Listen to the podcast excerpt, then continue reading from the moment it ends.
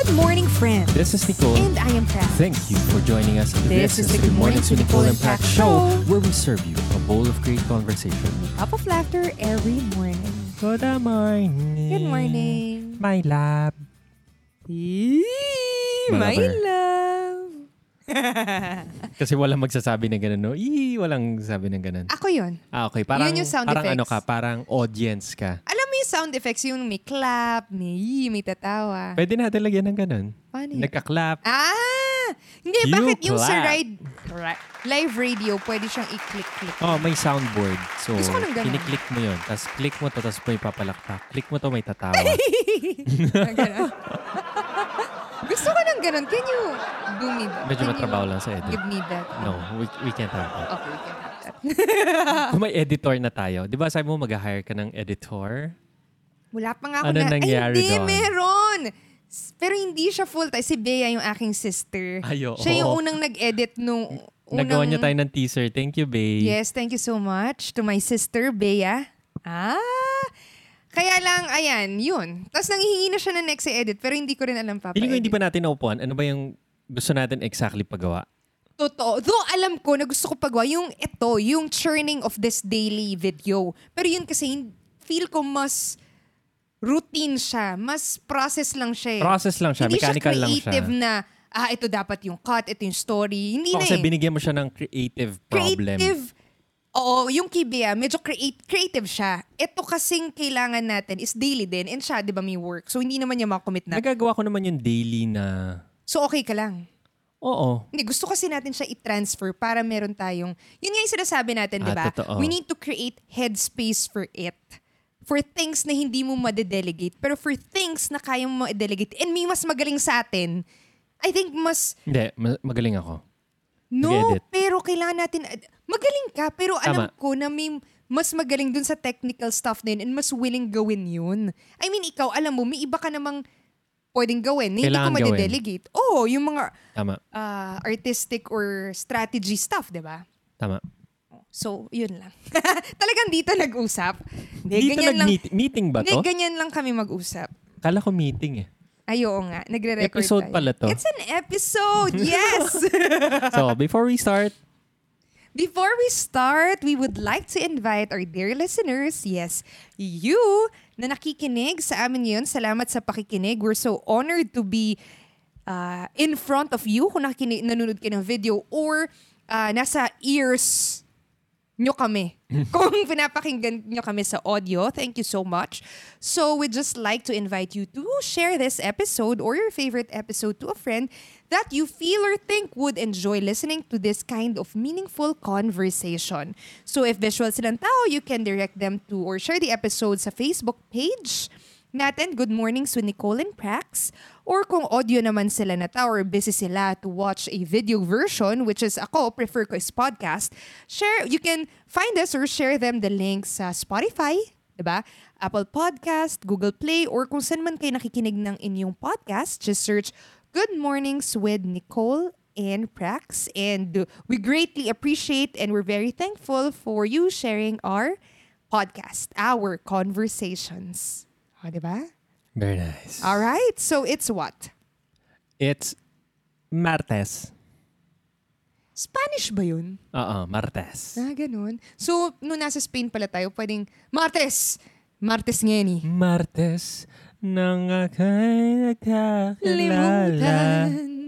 Huwebes. Nang inibig din kita. Alam niyo yung kantang yon? Isang linggong pag-ibig. Ayon, isang linggong Yan ang pag-ibig. title nun. Ganda nun, no? Hmm, okay lang. Maganda siya. Naalala mo nga eh. Sa lahat-lahat ng kanta, ba't naalala mo? Hmm, totoo. I mean, feel ko, hindi sh- Ah, eto. Kailangan ko lang i-share to. Yung kantang yun, sinabi mo hindi maganda, pero naalala mo. Hmm. Tama? Napaka-polarizing niya. Kasi ayaw mo siya, pero maaalala mo siya. Tama? Totoo. Maraming kanta na gusto natin, pero hindi man natin ma-recall. Wala siyang LSS quality. LS, Quality. LSS? Last, Song, syndrome. quality na paulit-ulit siya sa ano. Pero marami. Tama? Pero maraming kanta na gusto natin. Hmm. Hindi lang siya top of mind, pero ito nagiging top of mind. So, what makes a song good or bad? Or something na magsa-stand out? Case in point. Ngayon, panahon ng, anong tawag to? Eleksyon, kampanya. Hmm. Si, so, dadaan ka ngayon sa streets ng Pilipinas, sobrang daming posters. As in, Totoo. lahat ng mukha ng mga kumakandidato, feel ko nga ano, sea of posters na yung dadaanan mo sa road eh. Sobrang daming makita. Pero, hindi lahat magsa-stand out. As in, pagdaan mo sa daan, parang blurry na, eh, wala nang, pa- hindi mo na nga binabasa sino, itsura niya, wala ka malan.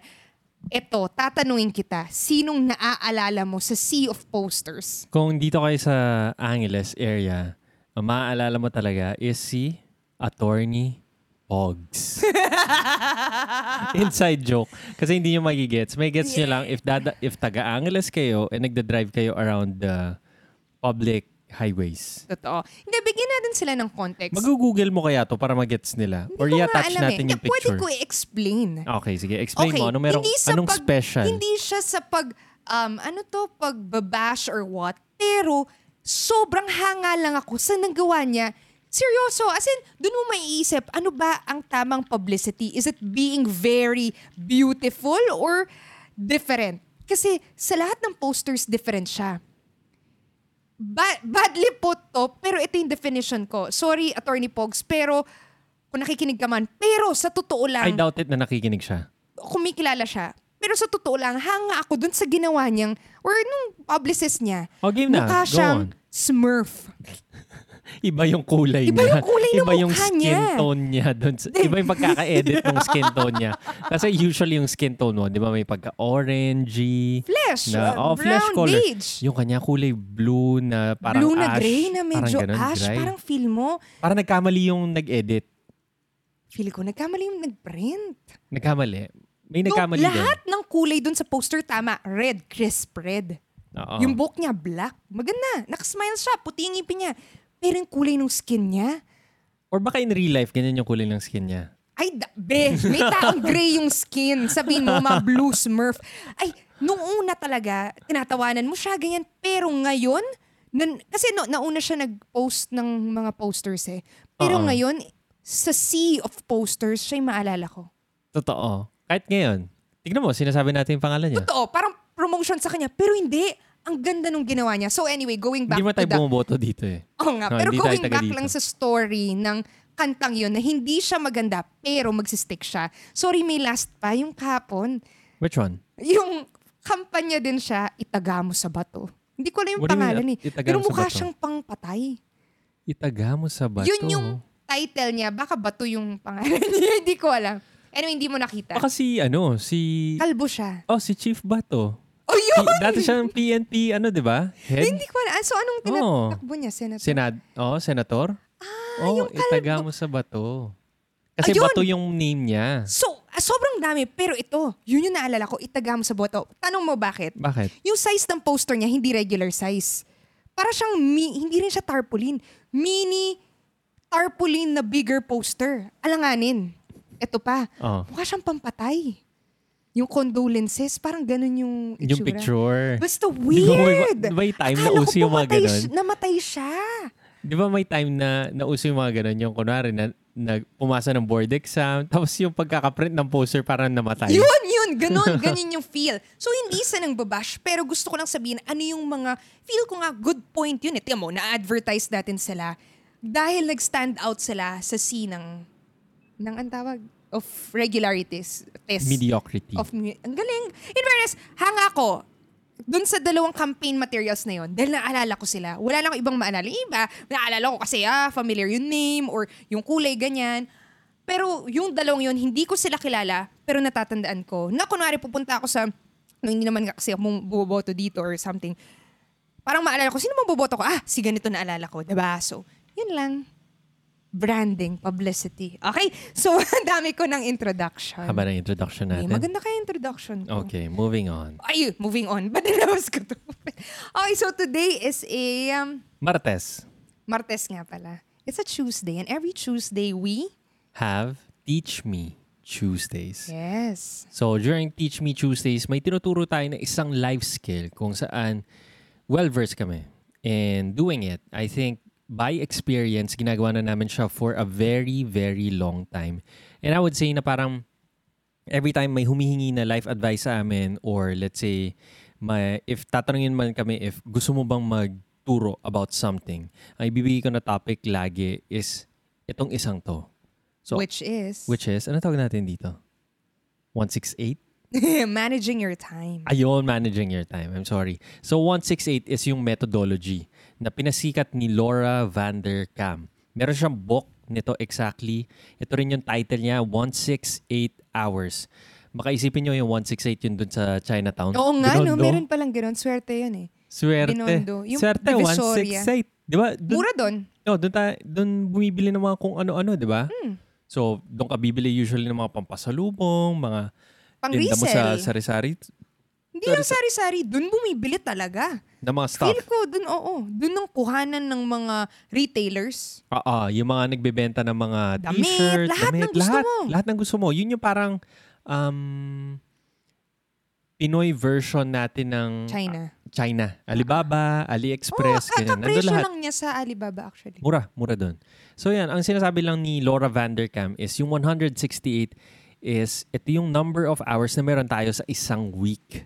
Kasi usually napaka-familiar natin, ah, familiar sa atin is yung concept ng 24 hours sa isang araw. So 24 times 7, that's 168. Yes. Ang, ang weird na bago ko basahin yung book na yun, hindi ko alam yung number of hours sa isang week. Ako din. No? Sinabi mo lang. Sabi ko, ay, ganun pala yun. Hindi ko ibabother niyo multiply. Totoo. I mean, buong life mo, hindi mo man, hindi ka magbabother to think na ilang kaya yung hours ko sa isang week.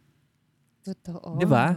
Up until that point, doon ko lang na-realize na, ah, meron pala ako 168 hours.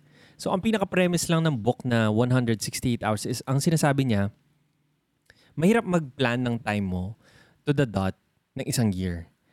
And yung time naman sa isang araw, masyadong short. So, ang sinasabi niya, ang happy medium talaga natin is 168 hours. Yun yung time na kung saan mapaplot mo halos lahat ng magagawa mo. Hindi siya ganun kahaba, hindi rin siya ganun kaliit. And ang sinasabi niya lang, kamukha ng Teach Me Tuesdays natin nung the other week, which is managing your expenses or your money, ang sinasabi niya doon, ang first step is isulat mo lang muna lahat ng mga pinagagastusan mo ng oras. Yon para maging aware ka sa kung paano mo i-manage yung time mo. Okay, So, so, pero bago yon, bago yon, let's move over to you. move over to me. Yes. You have something to say. I saw you. I saw you. You were you were uh, messaging me telepathically. Oh, really? Yes, you were saying something. I could hear it in my no. mind. Okay. Ako lang. I'm sorry. Hindi. Provide tayo ng context. Yes, that's why. That's why I gave it to you. Nakita ko, eh, biglang, mm, oh, ito, kinat ko yung sarili ko eh. Hindi, maganda, maganda yung tips. Pero I think... I'm sorry. I'm sorry. Why are you saying sorry? It's nice. It's your expertise. You will teach Sige, go, us. go, go. No, I'm just saying na provide kasi lang ito natin lang yung ng sinasabi ko. context. Lagi kong sinasabi, naka, ito yung tinatawag nilang curse of knowledge. Sa sobrang tagal mo na siyang ginag- ginagawa, tinitake mo siya for granted, nakakalimutan mo bakit mo siya ginagawa. Na noong unang binasa mo yung 168 hours, tinanong ko rin yung sarili ko, wait lang, bago mo ibenta sa akin yung pagsusulat sa calendar and ganito, bakit ko kailangan gawin yan? Oo, ano Diba? muna yung importance niya? Ayan, ano muna yung role na piniplay niya? Sa buhay Oo. natin, sa sobrang busy buhay, dami-dami ko nang gagawa, papagawa mo pa sa isang linggo ko. Totoo. Diyos ko, yung isang araw ko nga lang, hindi ko na Sinasabi masulat ko kung sa ito dati, Oh. ayaw mo siyang gawin. Kasi Kasi hindi, syempre, hindi yung ang context. dami-dami ko nang ginagawa. Lulugaran ko pa bang magsulat ng...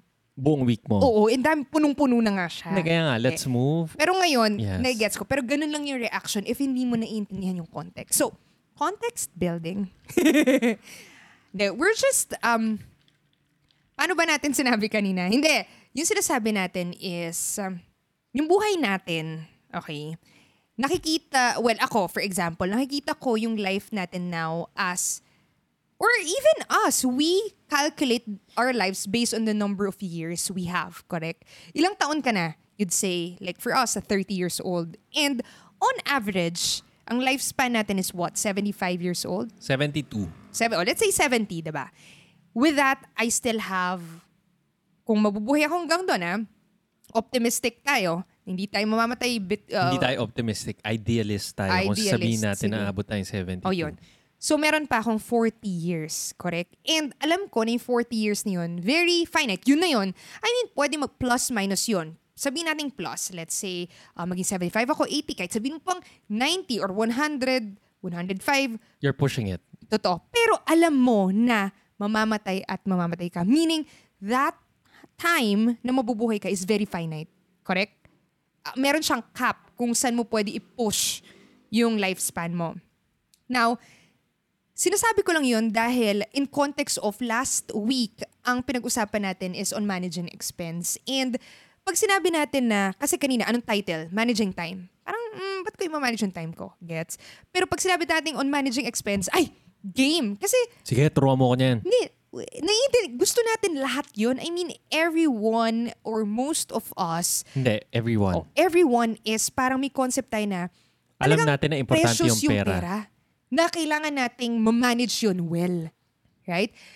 And if titingnan mo, totoo nga naman. Kasi yung pera, somehow, meron tayong notion na mahirap siyang kitain. Ba? Sabi ng magulang natin, hindi siya tumutubo sa puno. Totoo. Di ba sinasabi, kaso ka na, akala mo tumutubo yan sa puno. Hindi siya tumutubo sa puno. Di ba? Na pag inisip mo siya, yes, pwedeng, di ba? Depende on your perspective. Pwede rin naman kasi sa- natin siya sabihin, mindset siya na, hindi, madali lang kumita ng pera. Pero pwede nating sabihin na, okay, may difficulty into earning money. Hindi siya i-hand sa'yo na libre unless may inheritance ka, ganyan. Pero on a normal case, hindi i-hand yun pagtatrabahuan mo yung pera. Correct? Pero alam din natin na infinite ang possibility for you or finite siya in terms of kung makuha mo yung buong pera ng mundo. Pero unlimited kung gaano karaming pera yung kaya mong kitain. Correct? Depende sa'yo. Hindi, depende na sa'yo. Mm-mm. Pero may power ka. Unlike time, finite yun. Kahit na gusto mo siyang i-extend, which is time na equals sa life mo, finite siya. May lifespan nga na 70 years eh. Hmm. Gets? O kung 100 man, 100 lang. Pwede mo pa rin siyang i-influence. Like sinabi mo nga kanina, having good diet, Oh, pwede mo siyang influence. Like, well. correct. Pwede mo influence, pero alam mong Pero may to a certain hangganan extent. siya. Correct. So, going back dun sa concept natin sa pera, which is ganun naman tayo, very protective tayo sa kanya. For example, minang lilimos. Sige nga, minang limos, magkano binigay nyo recently? Limang piso. Piso? 20, marami na. 20? O mula kami na yung 20. Tama. 50, sige, kung Pasko, ganyan, di ba? Or let's say, kunwari may manlili mo sa'yo sabihin, ate, ate, pahingin naman ng 1,000 pesos. Anong reaction mo? Di ba? Ano reaction mo doon? Di ba? Oo, parang, uy, sino ba to? Ito nga, pinaghirap ako, bibigay ko sa'yo. Di ba? Parang Oo, gano'n. di mo ba? bibigay yan, di ba? Sobrang protective natin. Mm-mm. And understandable kasi alam natin pinaghihirapan natin siya. Totoo. Correct? Pero pagdating sa time, di samahan mo naman ako, kailangan ko ah, magpagupit. No, sasama ako. Di ba? Sama ka. And kung iisipin mo, wala ka namang gagawin doon. Pero Totoo. binibigay mo yung currency ng buhay mo. Yung which is yung ko. oras mo sa akin. Na alam natin, hindi mo mapapalitan. Never yun babalik. Hindi babalik yun. Tama? Never. Pero Hindi pinili siya- mo na ibigay sa akin yun. Totoo. Correct? Do you think pinamimigay natin siya dahil hindi natin siya pinaghihirapan? Yun na yung isang theory ko. no? Yun, yun, Dahil sinasabi mo handed yan. out siya. Dahil tinitake natin siya for granted, hindi tayo nagtatrabaho for it, hindi natin siya, hindi natin nakikita na parang, parang feeling natin infinite siya. Hindi, darating naman yan bukas, may bukas pa. May bukas pa, may bukas pa, may bukas pa. Kaya pag sinabi mo sa akin, o samahan mo naman. Kasi may isang moment na sinabi mo sa akin, o samahan mo naman akong kumuha ng ganito. Blatantly sinabi ko na, hindi, hindi ako sasama. Totoo. Dahil may gagawin ako. True. And And dun- sabi ko, okay lang. Ah, and doon ko na-realize na, ay, pinamimigay ko yung buhay ko. And, and parang a few weeks before sinabi ko, sinabihan ko sa, sinabihan kita blatantly, sabi ko, kailangan ko mag-say no sa'yo. Blatantly. Kasi ikaw yung pinaka, ikaw yung taong closest ko. And feeling ko, if may isang taong mauuna ako mag-say yes, sa'yo yun.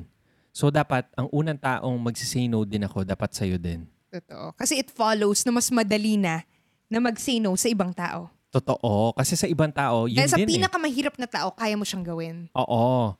Kaya doon ko naisip na parang, ay, ang bilis natin pinamimigay yung time natin. It's as if humingi ka sa akin ng 1,000, no questions asked, binigay ko siya sa'yo. True. Yun yung Tama. ibig sabihin nun. Totoo. Oo. Totoo. So yun, moving forward. So anyway, yun lang yung context of bakit natin gusto i-share yung how we manage yung time natin. Going back dun sa context na about time and um, relating it kung paano natin i-protect yung money. Saan ko... Unang-unang ano ko ata to eh. Ah, kasi nung nag-start ako mag-vlog, parang medyo distant ako. Nagsusulat ako about traveling, about cooking, recipes, Ano ibig sabihin ng distant? Distant meaning napaka-fact-based or nagkukwento ko pero hindi ako nag-open up with my life. Yung mga perspective ko talaga, yung about mindfulness. Parang journalistic siya. Oo, parang journalistic siya. And yung unang-unang blog post ko is about, yung na- nanood ako nung, anong tawag nito? Play? Hindi, yung movie. Bucket List. Ah, film. film The Bucket List. And after ko mapanood yung movie na yun, about two men, old men na na-diagnose with cancer or basta terminal illness, na mamamatay sila after a certain time, like a year or something. And doon nila sinulat yung mga bucket list na. Di, kaya nauso yung, anong bucket list mo? Yung bago ka mamatay, gusto mo i-tick I off? think hindi naman sila yung nagpauso, pero uso na yun r- before pa. Or baka sila yung pasikat? Parang gano'n. O hindi. I doubt it. hindi naman sumikat yung film. So, ayun, ang nangyari is, na-move ako doon kasi parang, ang ganda mo- film eh. Parang on the brink na alam mong mamamatay ka na, meron ka ng six months or one year to live. Ano lahat ng mga gusto mong magawa dito sa buhay na to bago ka mamatay. Kasi isa sobrang yaman niya, yung isa wala naman siya masyadong pera. Pero at that point, parehas na lang sila na mamamatay. Gets? And alam mo, napaka-finite. So anyway, after ko panood yung movie na yun, dun ko siya feel ko na-realize yung importance of life, on how important it is for us to start doing yung mga gusto natin, on how we should be managing our, our time. Kasi yung time mo is your life. Kasi dun sa film na yun, di ko alam bakit, pero parang na-hit ako na, ay wait, yung buhay ko is as good as lang kung ano yung mga ginagawa ko sa oras ko. Kasi at that point, yun nga, yung isa mayaman, yung isa ganito, pero parehas na lang sila ng amount of time and yun yung importance, yun na lang yung buhay nila, wala na nagde-differ. So anong gagawin mo sa kanya? So anyway, yun lang yung feel ko kung paano ko rin somehow na-inculcate yung importance of time. So do you think may factor na kailangan mo ma-realize na mamamatay ka in order for you to appreciate na yung value ng time? Parang kailangan mo i-accept yung sarili mong mortality na hindi to mag-go on forever. What do you think? I think yun yung parang ngayong dinidiscuss mo siya, ganun yung takeaway ko dun sa sinasabi mo na parang kailangan mo, kasi kunwari, naging, naging mas apparent lang yon kasi sinabihan sila na meron silang terminal illness. Pero in reality, lahat tayo may death sentence. Yun yung sinasabi mo eh. Which is true. Oh, Kapanganak na panganak mo pa lang, may, death, sentence, ka na. Yun yung isang bagay na 100% tayo, sure, mangyayari. Ang difference lang, hindi natin alam kailan. Pwedeng bukas, pwedeng next year, pwedeng next 10 years, pwedeng 40 years from now. Pero hindi natin siya alam. And I think the sooner that we realize na meron tayong death sentence and darating siya 100% sure, dun lang darating yung moment kung saan makikita natin na, ay, finite tong oras na meron ako dito and kailangan ko i-value yung every second na meron ako. Kasi ngayon, feeling ko, ang default natin ha, kahit ako, nagdi-default ako dito, gigising ako, iniisip ko merong bukas. Merong next year. May next 5 years. May next 10 years. May next 20 years, 30 years. Pero ngayon kinakwento mo yan na, what if tomorrow mamatay na ako? Tama? Na parang doon makikita na, ay, yung isang oras, yung dalawang oras, parang nanamnamin mo talaga siya. Pag may mag-aaya sa'yo na hindi mo, acquaintance mo lang, kamukha na sinabi natin kanina, hindi ako sasama doon, di ba? Mas magsispend ako ng time na ginagawa yung mga gusto kong gawin or yung, mag, yung magbibigay ng purpose sa akin or value. So yun, I think the sooner you realize na mamamatay ka, the sooner you will value your time. No? Ang ganda. What Maganda siya. And ang ganda rin na pinag-uusapan natin explicitly yung death. Kasi minsan, merong... Takot tayo, no? Oh, As ay, society, knock on wood, death, ano daw, mamamatay. Mamamatay ako. As in, Wag- gan- ganito. on- pag i-open mo na yung death sa isang conversation, napaka parang napaka-taboo topic niya. Alam mo Ayaw yung natin siya feeling? pag-usapan. Alam mo yung feeling? Oh, Parang may hokus-pokus kong sinabi, mamamatay na lahat na nakinig sa'yo. totoo. As in, kunwari, mag, about death, parang, ay Diyos ko po, parang may sinabi kang ano, ah, aba, ad- ano, abracadabra, parang, uchong, mamamatay ka na. Parang Tapos ganun. magna-knock-on-wood na. Ay, knock-on-wood. Di ba? We never natin siya pinag-uusapan no, as a society. Pero I think siya yung pinaka-core of mga taong sobrang driven or mga taong may may direction sila sa buhay. Which is true kasi minsan yung mga marami, hindi naman lahat, pero yung mga naririnig kong stories about how they turned their life, death, nung namatay yung tatay ko, nung namatay yung best friend ko, yung namatay yung kapatid ko, na-realize ko ganito, ganyan. May mga ganong stories. Di, wala lang ma-pinpoint, pero may mga ganong stories eh, na napaka-pivotal moment ng mga death. Pag, lalo na kung malapit sa'yo on changing your life. Or even yung mga, di ba sinabi, second life ko na to. Yung mga naka face to face with death. May What ganong story din ako. Pero I think that's for another topic. Pero tama ba? Parang may ganun din naman siyang effect na yun May siguro yung effect. talagang pinamukha, mamamatay ka na, pwedeng namatay ka na. Tapos parang pag mabuhay ka, ay marirealize mo, buhay pa ako, may ganun gagawin ko sa buhay ko, baka mamatay na ako. Hmm. Sinabi din naman to ni Austin Kleon sa Show Your Work ata or Still Like an Artist. Sinabi niya na parang yung mga tao nakaka-experience ng near death, sila yung parang nagkakaroon ng renewed sense of perspective about life or about their time dito sa buhay nila. Nap- Pero ang sinasabi niya rin, hindi mo naman kailangan ma-experience yung near-death experience na yun para ma-access yung realization na yun. The mere fact na ina-acknowledge mo lang siya or sinasabi mo sa sarili mo, for a moment, naniniwala ka, bukas mamamatay ka na or next week or next year. I mean, ang bilis mag-shift nun. Ang bilis maisip na parang, ay, yung oras ko parang 1,000 pesos to, parang isang milyon to na wag na wag ko ipamimigay. Kaya yan, since I think sold na sold na sila, let us help them manage their time. Okay, so, Sold ka na ba? Sold! yan Oh, di yung ano mo, yung Sold sound na siya. effects mo. Ikaw, so, how can we help them manage their time? I think ikaw yung unang nakadiscover nito and ikaw yung mas legit mag-share. O sige, go. Ako ang pinakaunang experience ko with time or hacking time, ang ginawa ko is nag-download ako ng isang app. Ang, ang name niya is Toggle, T-O-G-G-L dot com. Ah, usually ginagamit to ng mga hina-hire, let's say mga freelancers, para i-bill nila yung time nila. Kunwari, kumuha ka ng lawyer, di ba? Usually, i-bill niya sa'yo per the hour, di ba? O ah, $80 ako per hour. So, yung toggle na yun, yun, yun yung ginagawa niya ikiklik mo siya, then magra-run yung time, then itatanong niya sa'yo, ano yung ginawa mo? So, usually ginagawa ko yon sa work. So, um, nag-drive ako, naglakad ako, nag-breakfast ako, nag-shower ako, ah, ginawa ko tong project na to, ganito katagal. Then, after one week, bibigyan niya ako ng report. So, one week, nag-spend ka ng two hours doing social media. Kasi isusulat ko kahit social media ko. Nag-spend ka ng seven hours having breakfast. Nag-spend ka ng 7 hours having lunch. Nag-spend ka ng 7 hours having shower.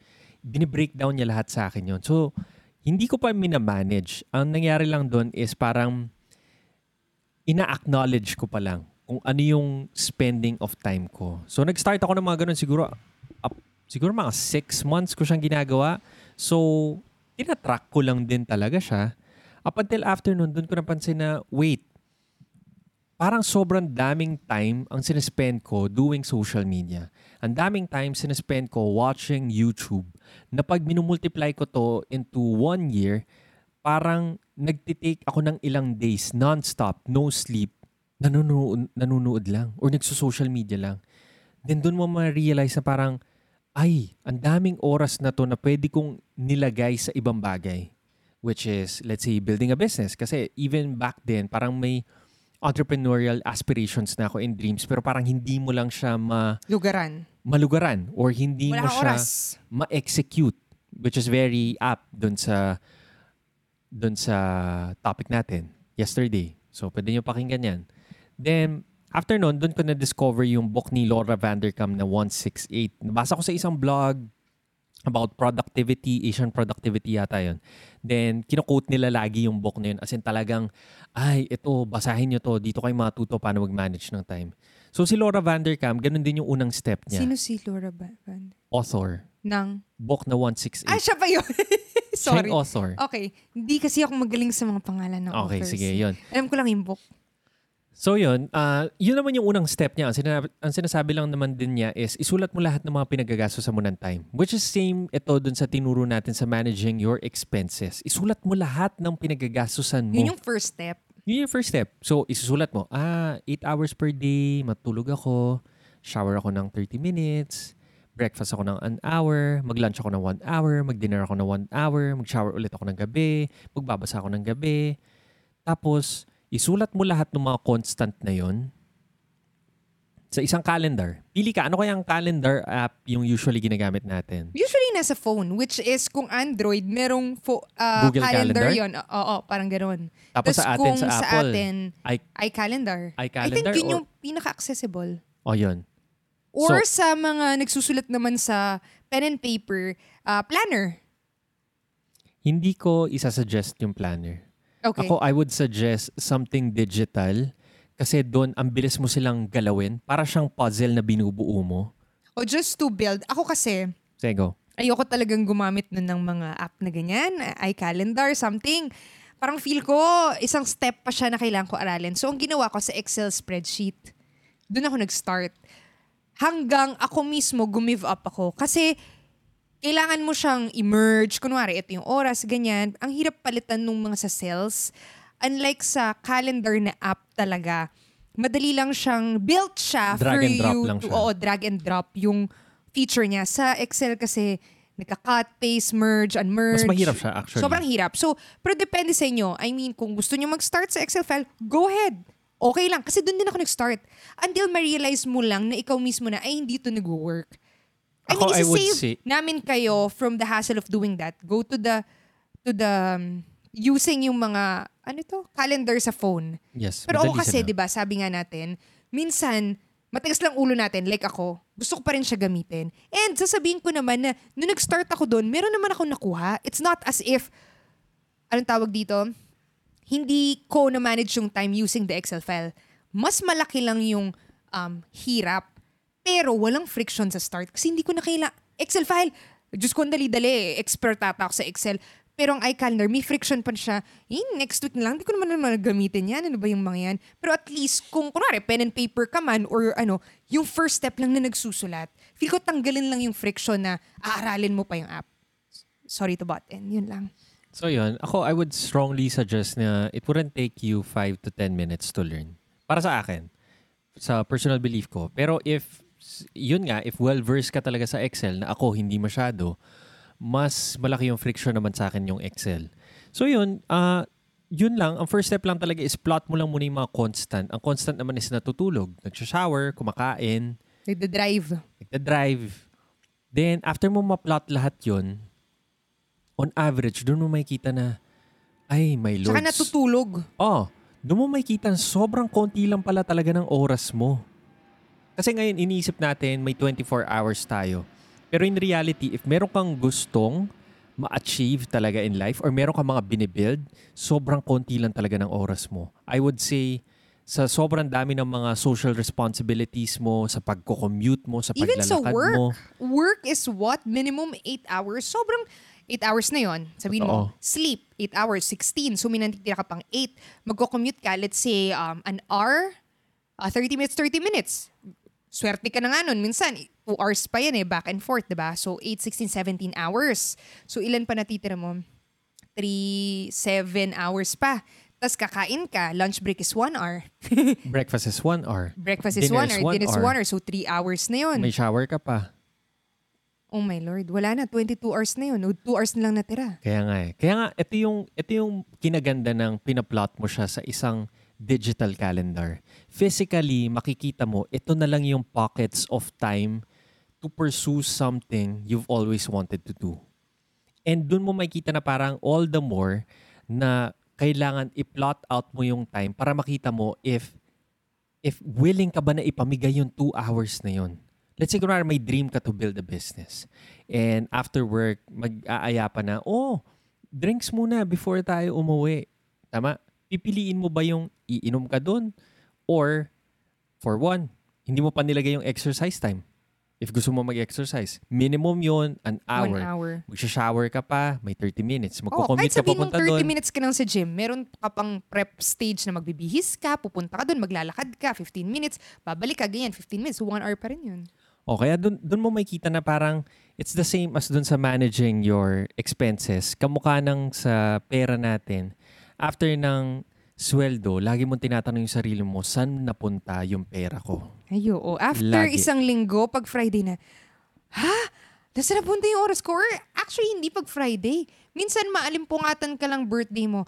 Ay, nasa na napunta yung 30 years?